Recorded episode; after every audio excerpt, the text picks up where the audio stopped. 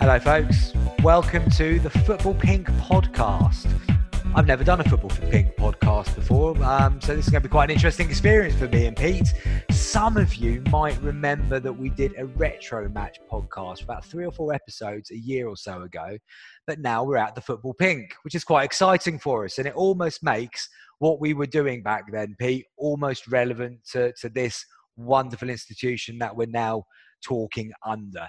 Pete Spencer, you are my co-host yet again. Great to have you back. How are you doing? Yeah, pretty good. Yeah, well, yeah, uh, you're almost suggesting we were pioneers. I think perhaps. There. I can. We can go with pioneers, can't we? Pioneers is a fantastic word to describe the utter rubbish we were talking about of games that we were interested in, and we still don't know if anybody else was interested in when we were doing all this before. But we are back today, guys, uh, I say with a new hat on, but it'll be exactly the same stuff that we're talking about. It's still very much, uh, very much a retro match. Uh, and with ITV basically doing our creative thought process for us by announcing recently that they're going to be going back and showing all of Euro 96 on the telly box. Um, we've got to have some football to watch at the moment, as, as we know. Uh, we thought, well, we'll just piggyback onto that then, and let's uh, let's go over a few of our. I was going to say favourite matches of the tournament, Pete, until you made me watch this one. And I quickly realised that this very much wasn't a favourite match of mine. A couple of classic moments in it, of course. But, guys, as you probably guessed from the title that you might have clicked on, we're talking about Scotland versus England at Wembley in uh, in Euro '96. So, Pete, as we remember from last time, you were watching this these games through slightly older eyes than mine, and, and only slightly older.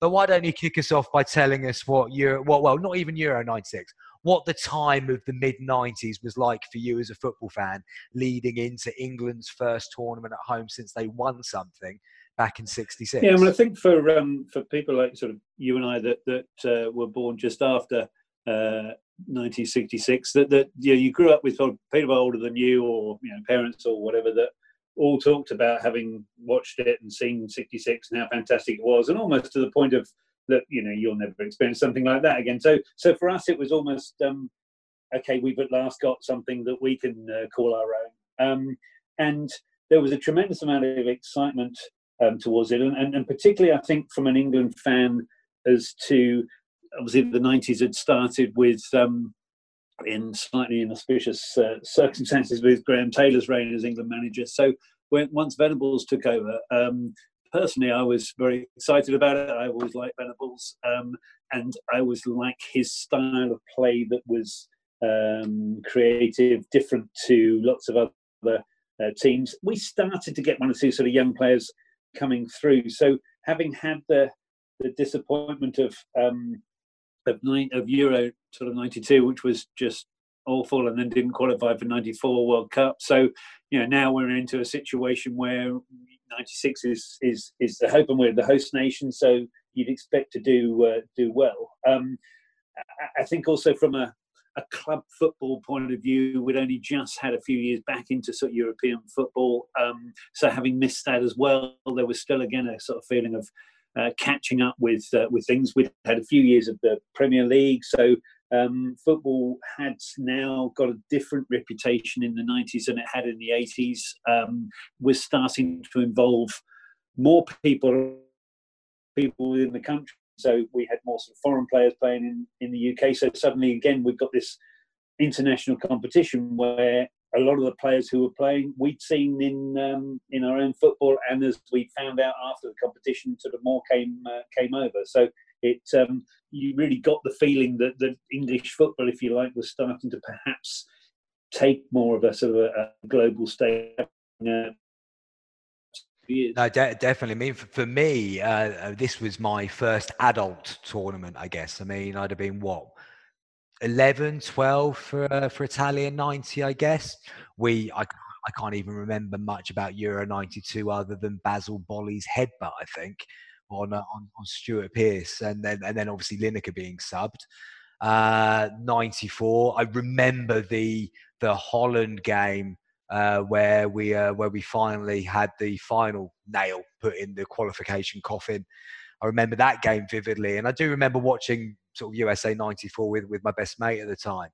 But uh, but yeah, I mean, sort of international football wasn't wasn't really much of a thing, I suppose, at that time for me. But again, with the build up to um, with the build up to Euro '96, yeah, very much getting into the spirit of it, and uh, with it being the first adult tournament, obviously that opens up a whole new world of watching of watching football with your mates uh, when, when, you're getting to that sort of age as well. So yeah, it was the the mid '90s. I mean, I suppose I would class myself as growing up in the 90s really because i mean that's where you i crossed over from childhood to, to adulthood i guess so yeah this tournament very much um, typifies and sums up a lot of that time and we're not talking about world cup 98 but world cup uh, 98 kind of became an extension for that as well but it was it, it really was a time i mean i mean music was finding its own way. There was the whole Brit pop thing going on.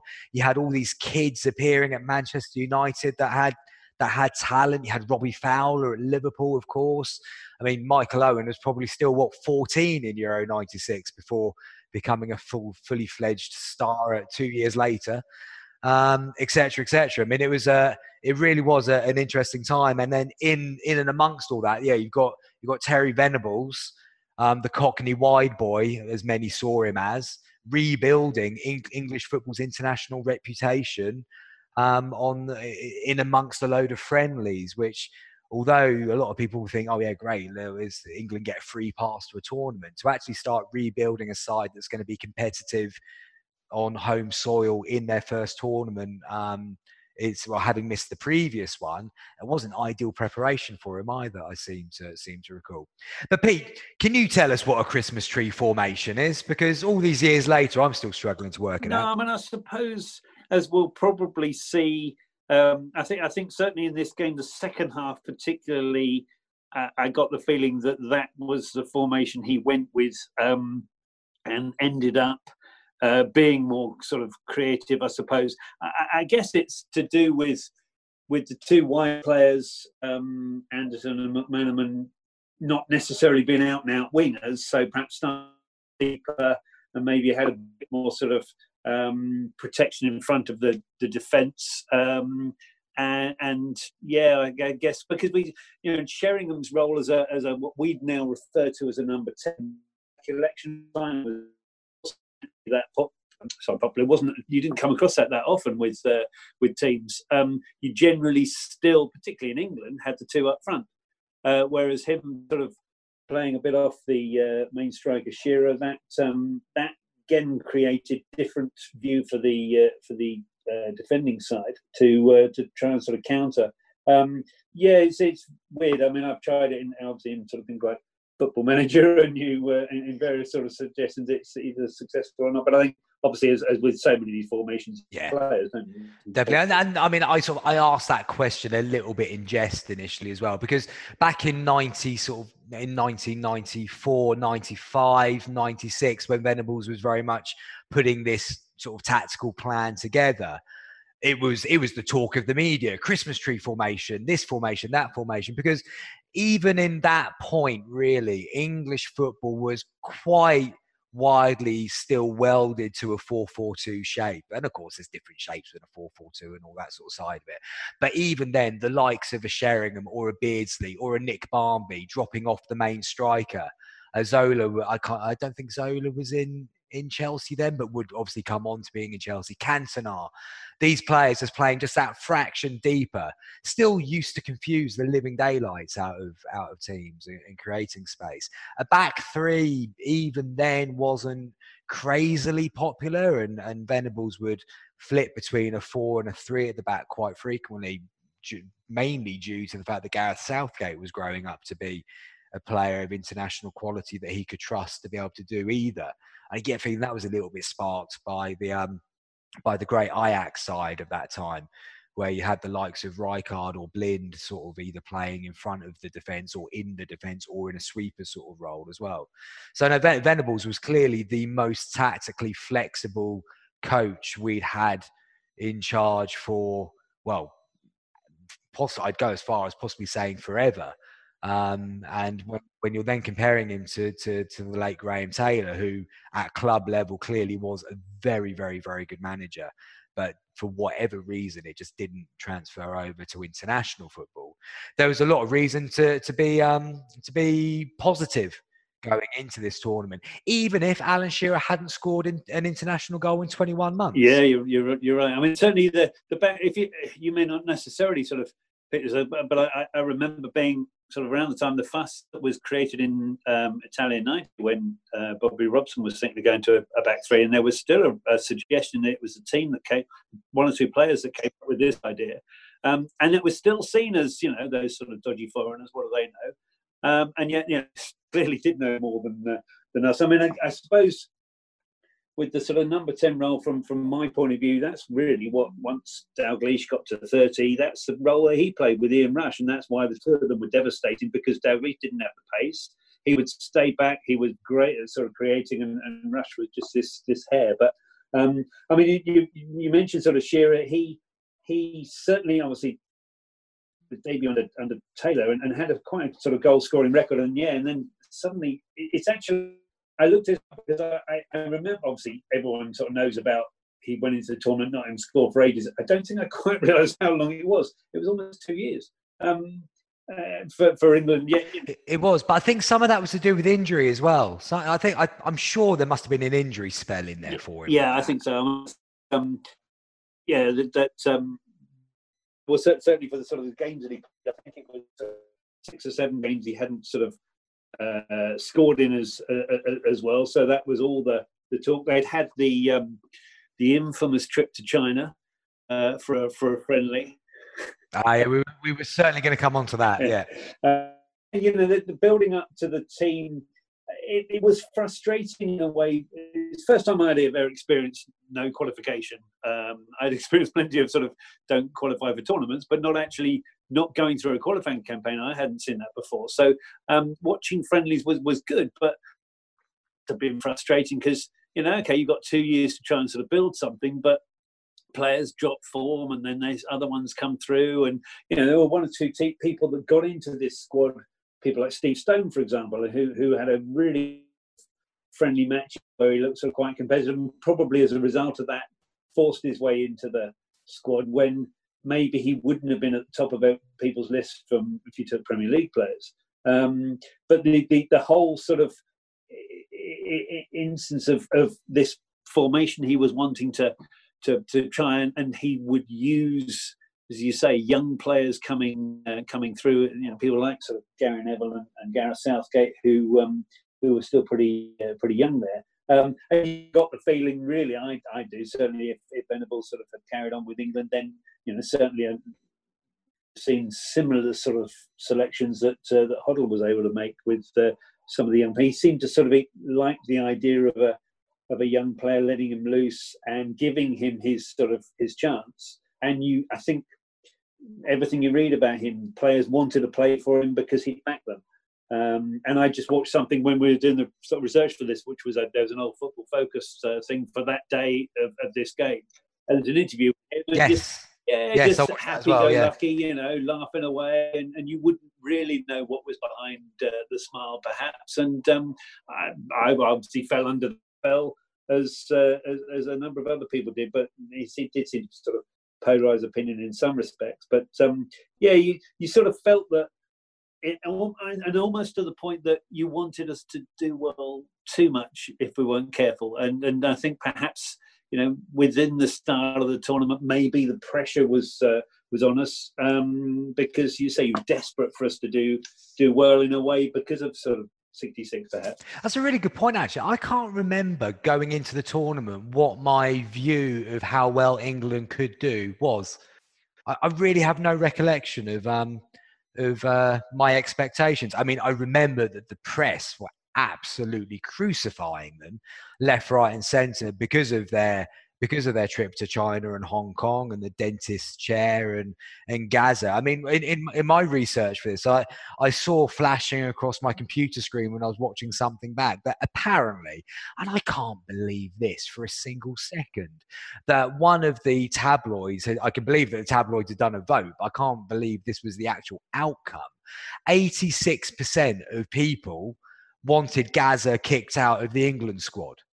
I can't believe for a single second anybody who had any form of genuine understanding of football, or even just was a football fan of England at the time, would want Paul Gascoigne not in that team.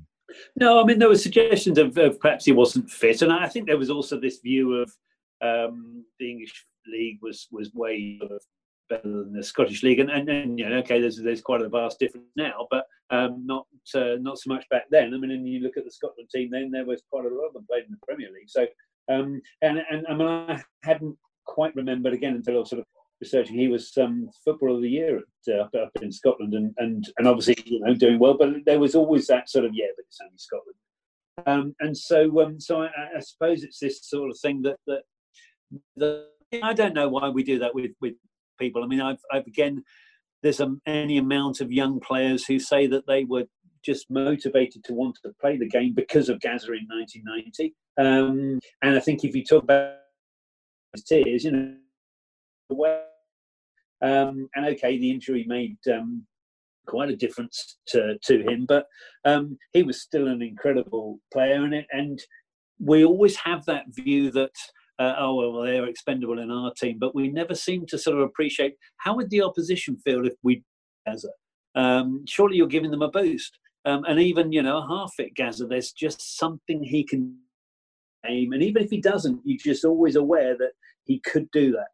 Um, and so, yeah, it, it, but again, you can use him and, and you know Beckham in, in, in years to come, possibly Rooney, um, and maybe people like I don't know Harry Kane or something now, maybe that, that, that people will just look at perhaps what they don't think he's he's done rather than what he can do and could potentially do and how say the effect on the opposition is. No definitely definitely. I mean that's i mean the, the squad itself there were some curious selections in there and for, and even putting the likes of steve stone and steve howey to one side. I, I look back on it and the you had the neville brothers in there gary and phil. But in my casting my mind back, I was sure that that group of players at United all sort of came through together. And therefore, I was thinking, well, okay, so Phil Neville's at least one year younger than than Gary. It might be 18 months or so. I, I, might be out on that. But then those two have broken into this England squad. Yet we don't have Beckham. We don't have Scholes. And I just, I just found that, I just found that curious. Um, because again, tri- tricks of the memory, tricks of the mind. I, I thought they were all brilliant together rather than maybe that you could pick out Gary and Phil as being more ready for international football at this point than, than Scholesy and, and David Beckham. David, because that was Hoddle's first game, I think. Um, and, and, yeah, if I, if I hadn't just looked it up and you hadn't just said it, I didn't realise Phil Neville was in this squad. I, I, would have probably said he wasn't, but um, you said it and I've looked it up and yeah, you're right. So um, I think um, yes, it's surprising, I suppose. Uh, it's another thing that you almost sort of want to then look back on and see, well, how did they develop and, and did they develop at a different rate? Obviously, Scholes is trying to sort of compete against Gascoigne, Ince, Redknapp, people like that, perhaps. Whereas for a right back, perhaps uh, you know, with Rob Jones sort of not really uh, having a sort of a long-term injury at, at, Liverpool, there weren't that many sort of wasn't that much sort of, sort of competition for a, perhaps a right back place. Maybe he found his, his way in a bit better that way. But um, uh, yeah, no, again, it, it, it's very, as you say, when you it's not until you pinpoint. We remember Gary Neville, particularly in this game, because of the cross, um, and you knew that he was part of this squad. But um, yeah, you're right. It's it's um, it's not until you sort of research stuff that you realise uh, no, that didn't happen as you thought it. But yeah, well. So to set the scene a little bit more for, for the listeners, and I'm sure if you're listening to this podcast, you have some idea of what happened in Euro '96. But uh, going into this game, England had already played their first match uh, and had drawn with with Switzerland, who were managed by Roy Hodgson. Uh, interestingly enough, is that interesting? I suppose it is quite interesting that Switzerland were managed by by Roy Hodgson, who at the time was probably the most successful English manager on the continent, um, mainly because he was the only English international manager uh, going to, to international tournaments at the time. So, um, so you had Ray Hodgson uh, leading Switzerland, who had equalised and got um, got the uh, got a point from from England in the first match. Alan Shearer had broken his goal scoring sort of drought though, which was quite important for the context of the tournament. So this match was actually really important, aside from the fact that it was the the old enemy, the the, the rivalry between England and Scotland, and all that side of it.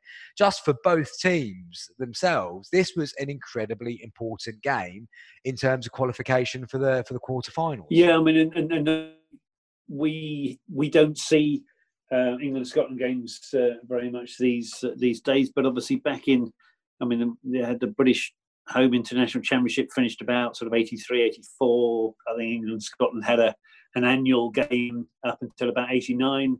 Um, so again, that's only sort of seven years ago. So you're still going through a period of oh, we're missing that. I wish we'd sort of have that again.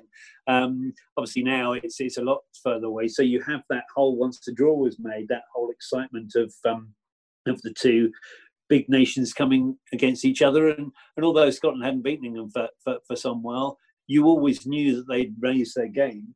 Um, and I think certainly because of the results in the first matches for both sides, this was a game to lose. Although probably for England it was worse to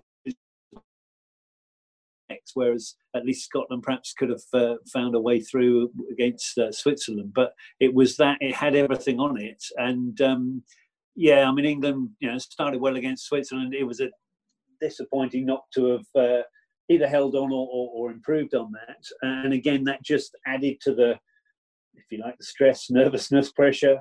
Um, that was um, that was around the, uh, the, the the team, and I think certainly sort of the start of the game you'd say, yeah, these were two sides that were desperate not to make a mistake, um, and that didn't necessarily produce a brilliant game, but it uh, it's certainly from a fascinating point of view of trying to watch almost like boxing, you know, trying to watch people sort of suss each other out and work out where they can move them around uh, the ring or a board or something, and um, given that say it's really important of who you've got up uh, next, and obviously the Dutch had um, picked up some uh, some points against um, Switzerland, so suddenly that takes them into a better position, and, and perhaps the Swiss not. So um, yeah, no, it was um, very say obviously because it's England and Scotland, and again, you know, these days if it was a game like that now, um, there's a lot of Scottish players that either if they play in England, they play in perhaps Championship or lower. Uh, and um, whereas say now you had still uh, lots of players that played either for Rangers or Celtic, or they played in the English Premier League. So, um, so yeah, you knew all these players, and you knew they were going to be desperate to win either side. Well, I mean, going through the Scottish team sheet, I mean, it, it was not a bad side by by any shadow of doubt. I mean, you had Andy Goram in goal, uh, and Jim Leighton had done a lot of the hard work uh, to, to get Scotland to the tournament. But Goram was uh, Goram was in goal for, for this one. You've got Colin Hendry, who at this point will have been a champ, uh, will have been a Premier League winner with uh, with Blackburn. Um, Gary McAllister, obviously, who uh, will have won the the last English First Division with with Leeds. Uh, will have played in the European Cup. Will have played in that famous game against Rangers in that time, and then is still going to go on and and have a sort of a, an Indian summer of a career at Liverpool at the at the turn of the uh, turn of the century. Uh, yeah, I mean, people may not remember the likes of Gordon Durie and uh, and John Spencer as well, but John Spencer was playing for Hoddle and at Chelsea that season and had a good season. And Durie himself was kind of having a bit of a resurgence as a as a player. Uh, and these two kept Ally McCoist on the bench for the, for this game which uh, which I found curious actually, and I couldn't find anything that told me whether McCoist was injured for this one, or it was just that these two were chosen as the preferred front two for for the game. But this was a strong Scotland. Well, let's let's not get carried away. It was a strong-ish Scotland side. Yeah, it was, and and, and um, I mean, obviously, then there's John Collins as well. He was um, playing abroad. Yeah. Um, so yeah, you're right. You know, lots of players. John Collins, of course, at, yeah, at a good level um, and, um, and and would you know were playing for Premier League clubs uh, in in good positions. Certainly, if you get sort of getting you know strikers or whatever, you think well the Premier League can sort of choose from all sorts of anywhere in the world. So if you're again you're a Scottish player playing as a as a, as a striker, then you sort of you're obviously pretty good. Um, no, I don't know with McCoist. I mean, they hadn't scored that many goals in, in this sort of run up to the uh, tournament. Um, I thought again, not. I thought he made only just because again a formation change. I thought the game changed again when when he came on. Um, and um, yeah, you know he, has got a fantastic uh, goal scoring record. Uh, it's it's weird really why they uh, why they did whether they were trying to match England's formation. I haven't looked to see games in the run up either. So um, so that, no. So then going into going into the game, England were lining up in what looked like it was intending to be a three a, a three five two ish type um, type setup, and that two at the top is very much with Shearer and Sheringham dropping a little bit deeper. But this was a game where Southgate had been moved into midfield to start off with, with the idea of being able to get Gazza more involved, more involved in the game higher up the pitch. Um, with McManaman and Anderton not playing so much as what we would consider traditional sort of wing backs, but wide midfielders again a little bit higher up the pitch. Scotland were looked like they were trying to match that themselves with um with, with a three five two type shape in their in to, in in their in their own way. And I think if we're being honest here, the first half was not the kind of game either team were looking for in the first 45 minutes of the game that they they needed to win. Um, and by the same token, I would say that Scotland probably came off at half time a fractionally less disappointed in how it had gone so far.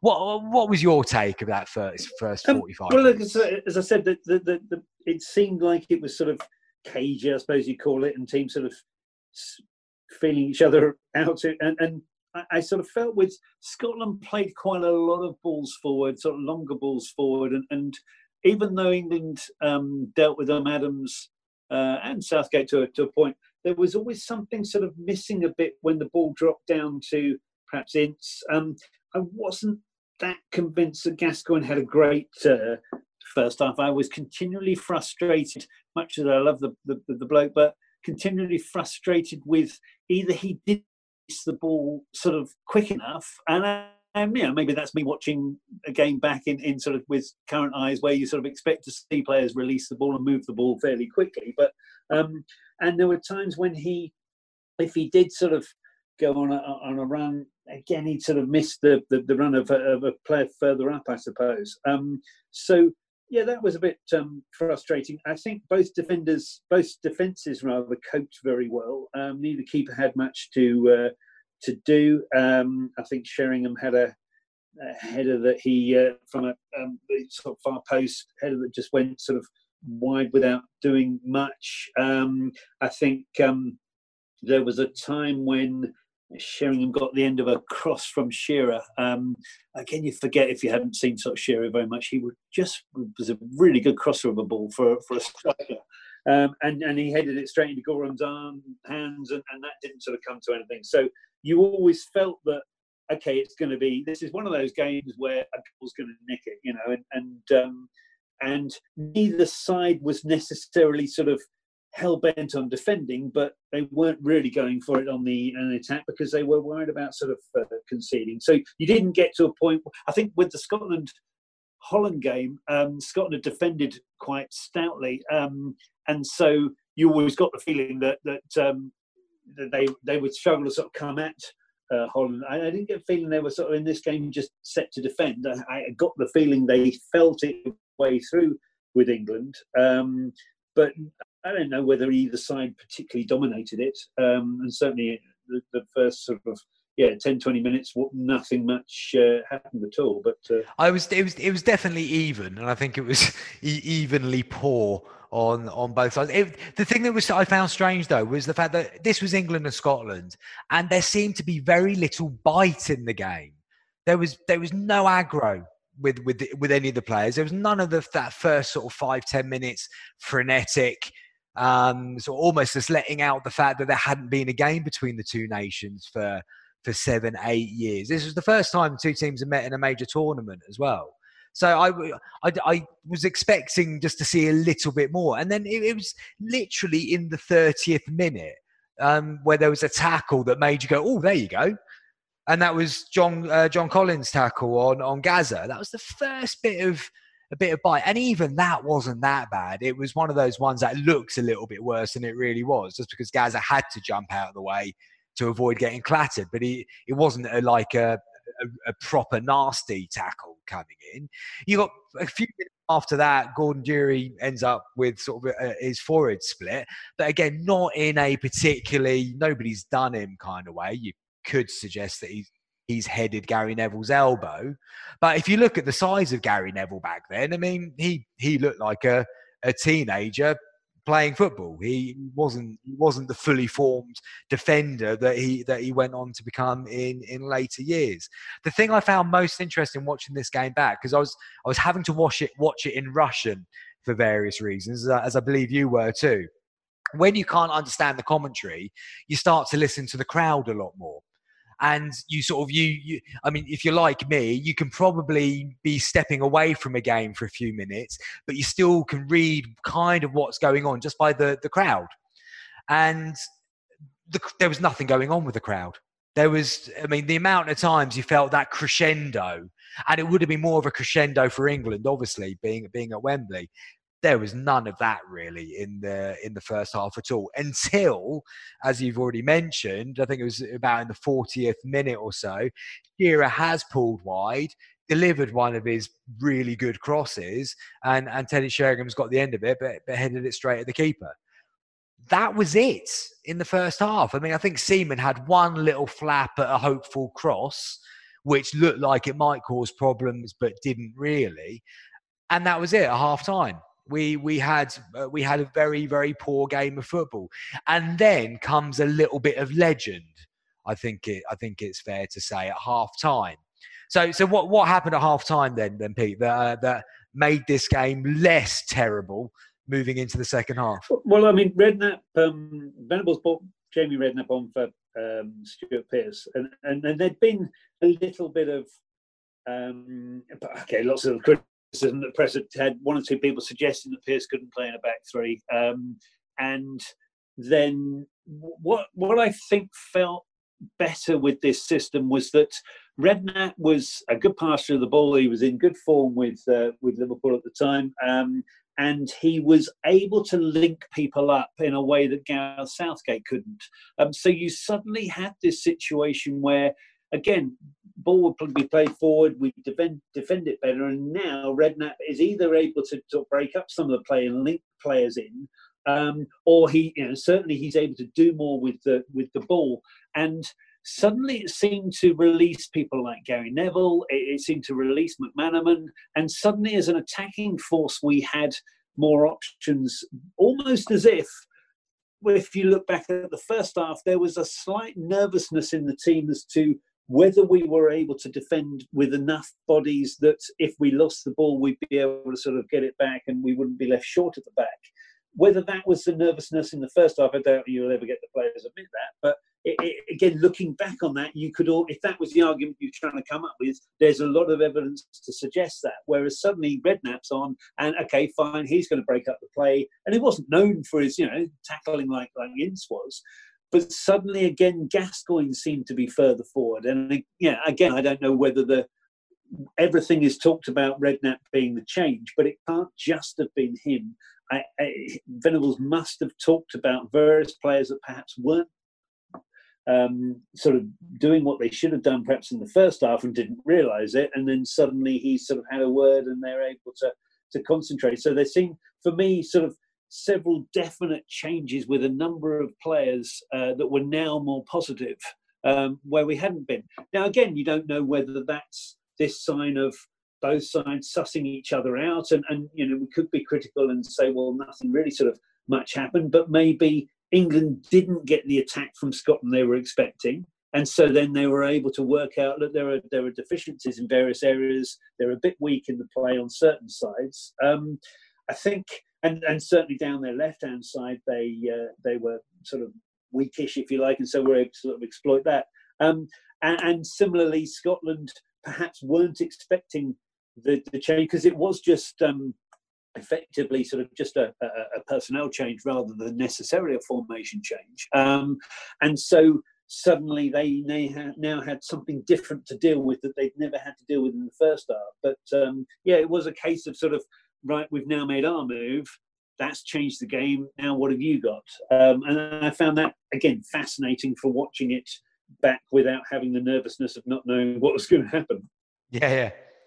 No, it, it was an interesting one. I seem to remember at some point hearing in the press or in a story that was told about the game that it was actually Don Howe who came up with the suggestion um, to, to make to make that change, and they wanted um, Gary Neville to be closing down on the left hand side a little bit more.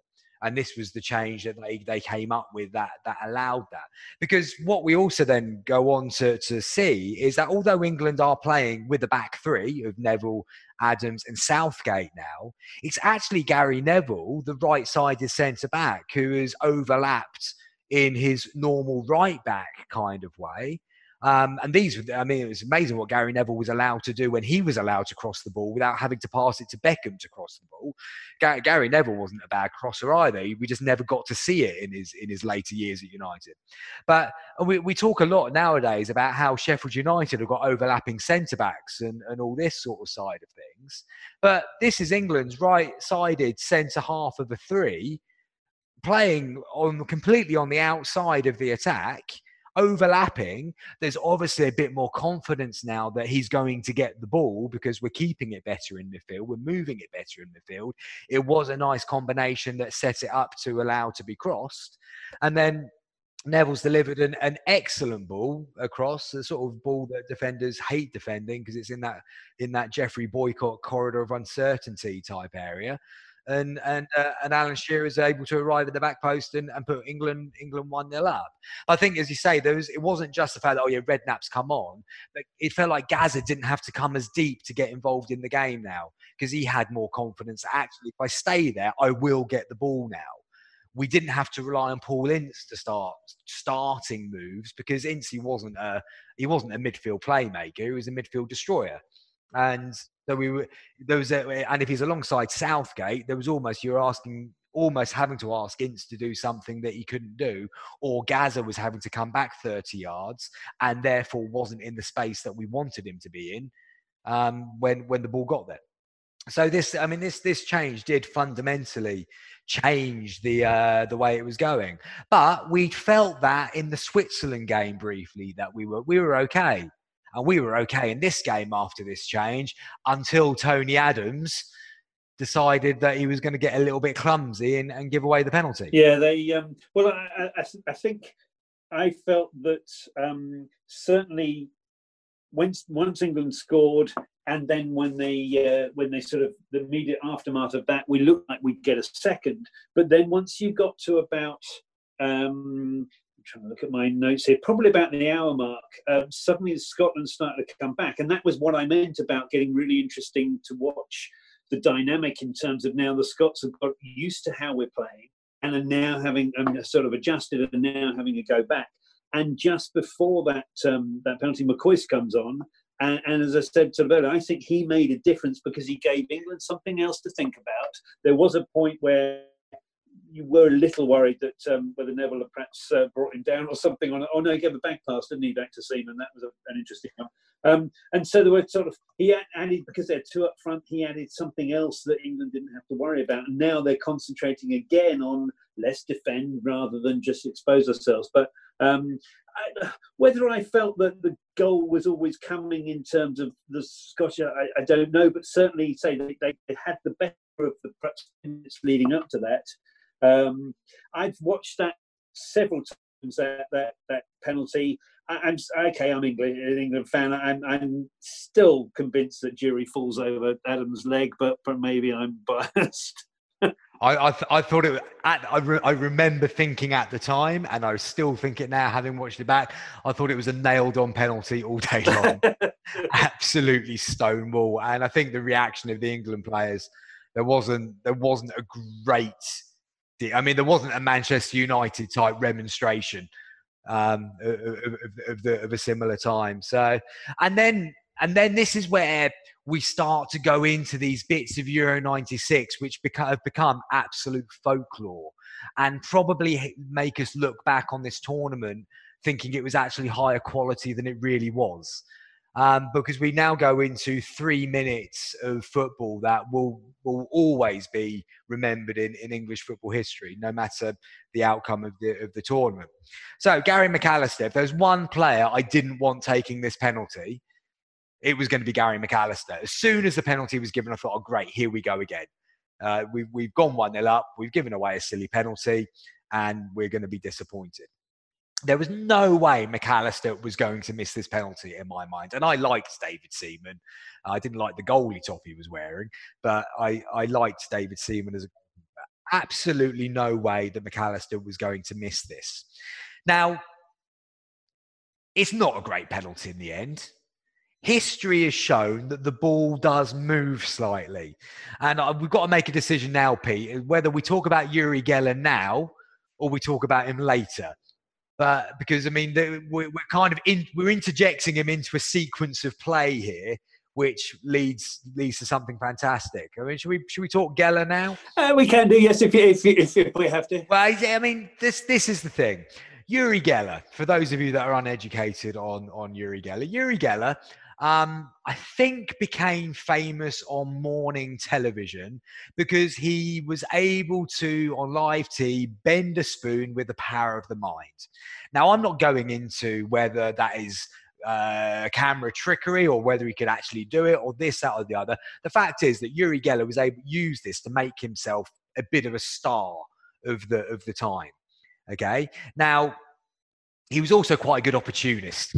I think it's fair to say. And like a lot of these um, self-made 1980s, 1990s TV personalities, there was a lot of opportunism going on, going on here. Mr. Geller claimed in the aftermath of this ball clearly moving on camera, which probably meant that Gary McAllister didn't get the purchase on it that he initially hoped for, which then in turn lent to David Seaman making the save. Mr. Geller claims that he was able to look at the television and make that football move. Now, I'm grateful that he did it, Pete. I don't know about you, but I'm I'm grateful for Uri Geller at this point in in, in life. He's he's moved over to the UK. He's he's become part of the English society, and he's helped us out a great deal there. Where I mean, without him, would David Seaman ever have saved that penalty? Yeah, I mean, I, I, you, could argue the the point with um, you, are right about it wasn't a great penalty. Um, I think the phrase that gets used a lot of times was this was a nice height for the goalkeeper, and we're we're, we're so aware more than we were back then um, that we started to sort of see the. You can easily look at a penalty and say, no, no, don't hit it there. Um, and, and I, again, watching again, Seaman doesn't really move. Um, so you can't say, well, he moved too early. Uh, he has expected a little bit sort of further to his right than it is because I think it's his left elbow that knocks out of the way. Um, but um, yeah, I mean, McAllister says about the ball um, moving, but then Beckham used that in, in whatever Euros that uh, he missed against Portugal. Um, where, so, I mean, Geller wasn't about then. And I, I forget what tournament it was that the Geller was, unless it was this one that he was on the yeah breakfast news saying, right, everyone's got to come and touch the television and we've all got a power of thought. We're all going to do this. England going to win. Uh, and so you sort of felt watching it that, God, we've got to join in. Otherwise, if England lose, it's my fault. Um, so, but then you know, various people have tried to investigate for fraud. So we'll stick with whatever we, we, we want to either say, well, it was David Seaman being able to save it. It was either the mistake by McAllister. I mean, what we don't know is whether it meant that McAllister didn't hit it where he wanted to. Because um, you'd sort of expect by it moving, wouldn't he have sort of shanked it a bit? But um, I don't know. Well, I mean, the, the undeniable fact is the ball did move before the, he, he struck the kick. Now, that's probably not going to help Gary McAllister. I mean, we can't categorically say that that therefore is the reason that etc., etc., etc. But the ball did move, and Gary McAllister missed the penalty. So there's there, there is um, it's, it's it's plain to see on the camera. But then what we go from there now that is the killer blow, and there are many football cliches in life, but they off these things often become cliches because they quite often happen. You just know, and we didn't know it at the time, but if we went back over the history of time and worked out how many teams have either conceded a goal immediately after missing a penalty, missing a clear cut chance when they're the underdogs in a game and they really should have scored, or conceding straight after they've had a goal terribly chalked off by a terrible refereeing decision, all those kinds of things, it happens one hell of a lot. And before you know it, within two minutes, Seaman's launched the ball forward. Uh, I think it's been flicked out to the left, and it might it was either Anderton or McManaman. Uh, I think it was Anderton. He's then just knocked it on first time to to Gazza, and before you know it, Colin Hendry's on his backside. Uh, Gaz has flipped it over over his head, and Hendry wasn't a mug by any stretch of imagination.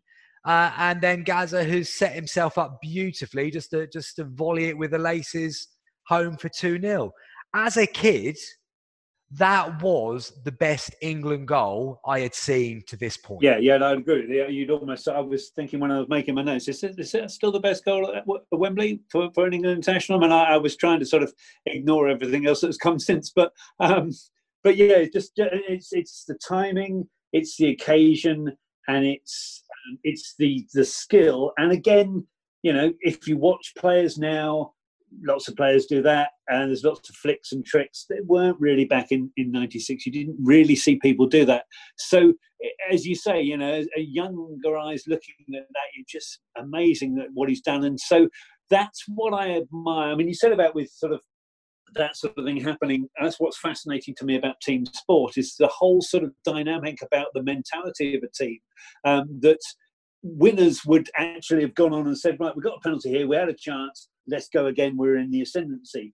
But the slightly, if there's a slight doubt within the team sort of dynamic, there is that sort of oh god it's not going to happen for us today is it? And that's not the sort of the winner's mentality if you like. So it, it, it's really fascinating when it comes in a whole group of players individual sport then then that's uh, different. But that's what i meant about with gascoigne. He was had the ability to do something brilliant like that in any game and he, and he might go a whole 90 minutes and he doesn't um, but what you're picking him for mainly is the fact that he may well do. And, you know, what's he doing up there? Why is he so far forward? But it was that just he'd run into the position, the space was was created. And, and yeah, as you say, Hendry isn't uh, isn't a bad defender. He just got done by a great bit of skill, um, well executed, and because it's not even the chip is sort of quite the you think, well, that's the first bit. That's perhaps oh, he's done that. That's quite well, but he had the ability still to make a, a fool of himself by hitting it straight at the keeper or, or knocking it over the bar. Um, but no, I mean, he just yeah, as you say, with the laces, it's gone in and the celebration as well just kept it. It, it was everything was just perfect about that. But then the celebration kind of encapsulates the whole thing as well. It, I mean, ha, it's a difficult one to ask because we'll never know. Would we remember that goal as much as we do without the celebration? And I would still think, yeah, it was a great goal. But the, the whole thing finishes off the bit of theatre because it rounds off the entire thing around how the press had been on the England team's back, how they had absolutely caned Gascoigne for the dentist chair thing. This was perfect riposte to all of that. Not only a bit of skill that no other English footballer at that moment in time would have been able to pull off, possibly Robbie Fowler, but Fowler wasn't on the pitch. But I mean, Gazza's there and, and, and he's done it. But then to be able to go on and do the celebration that they have done, you, you talk about scripts being written in football.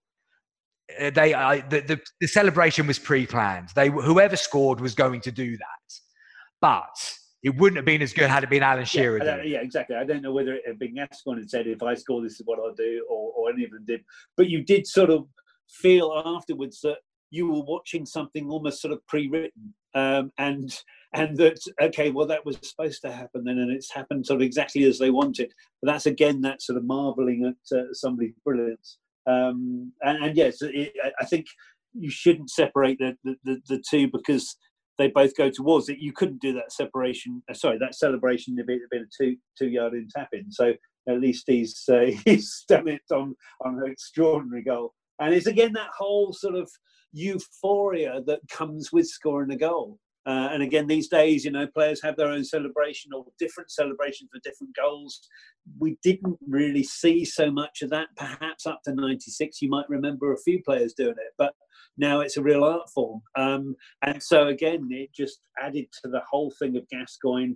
You know, two, two fingers up to the press, perhaps, and, and just look. This is what I can do. You doubted me. Try again. You know, it. Uh, yeah, was just well, yeah, perfect.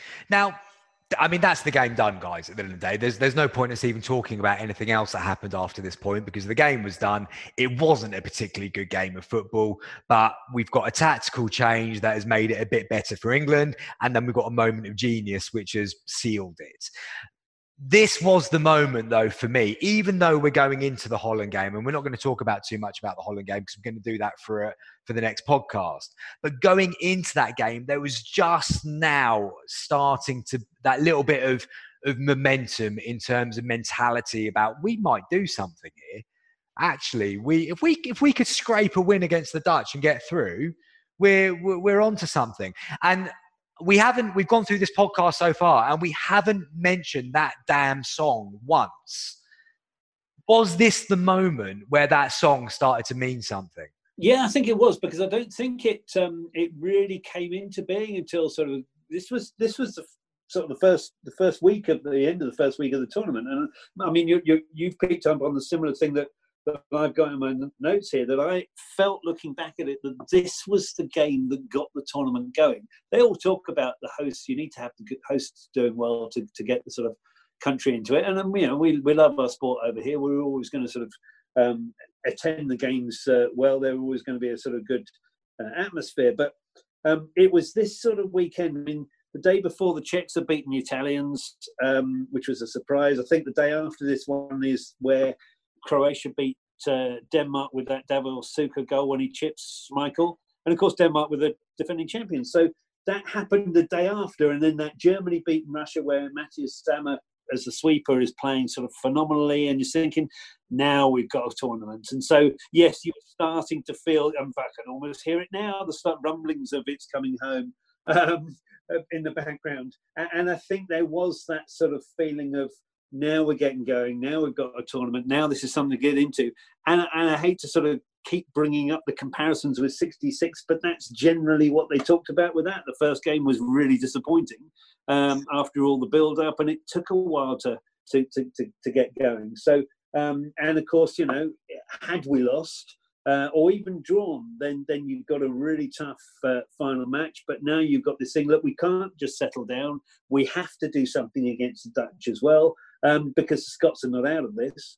Um, so um, yeah, it was um, it was still really well uh, well poised, but um, just a, yes, a, a, big win, not the, the best performance, but in a group situation, it doesn't really matter how you play; it's the points. And so it's after that the knockouts you need to look at for uh, for playing sort of performance. But yeah, no, it's um, just just fantastic. And then, and it's it's a sunny day, and it's you know, it's just everything about that whole thing, Wembley Cup finals, all that sort of thing goes with it. That you look back from an English point of view and just just smile. And uh, yeah, I think that did start it. No, definitely, definitely. And guys, we're gonna go. We're gonna go on to a few more of the of the England games in this in this tournament. We're categorically going to do Holland next. Um, because what a day that was without giving away too much. Uh, and there was a at least one more game left after that that we should we should look into in in more detail. But with um I mean Euro 96 is what now quickly do some maths 24 years ago is that right? Yeah, Christ, 24 years ago. So t- 20 24 years ago and it was until what World Cup 2018. It was the it was the the tournament that you look back on and go, God, tell you what, tell you what, there was some there was something going on there. Yeah, we I think we we probably all felt a little bit disappointed by World Cup '98 because it ended too soon. But this was this was this was the tournament that where a lot of people I know look at Italia '90 as, as their tournament. Um, and uh, Euro 96 is one of those tournaments for, for a lot of other people. And this was the game, I think it's fair to say, that did kick it off and started turning it into what could be, go on to become an iconic tournament. Great. Okay, guys. Well, look, that's going to bring us to the end of this uh, of this comeback football pink podcast. Uh, retro matches is always good fun for me and Pete because we get to talk about the kind of football that we love watching, and there's not a lot else to be watching at the moment. So we're grateful to be living in a world where it is quite easy, even if it is in Russian, to flick back to games of yesteryear and uh, and have a little look back uh, at what we did. We'll be back again next week with uh, with the England versus Holland game. Uh, and you really don't want to miss that one because there's quite a few people that still say that was the best English performance, uh, certainly of its generation. We'll be back again next week, guys. Thanks for listening.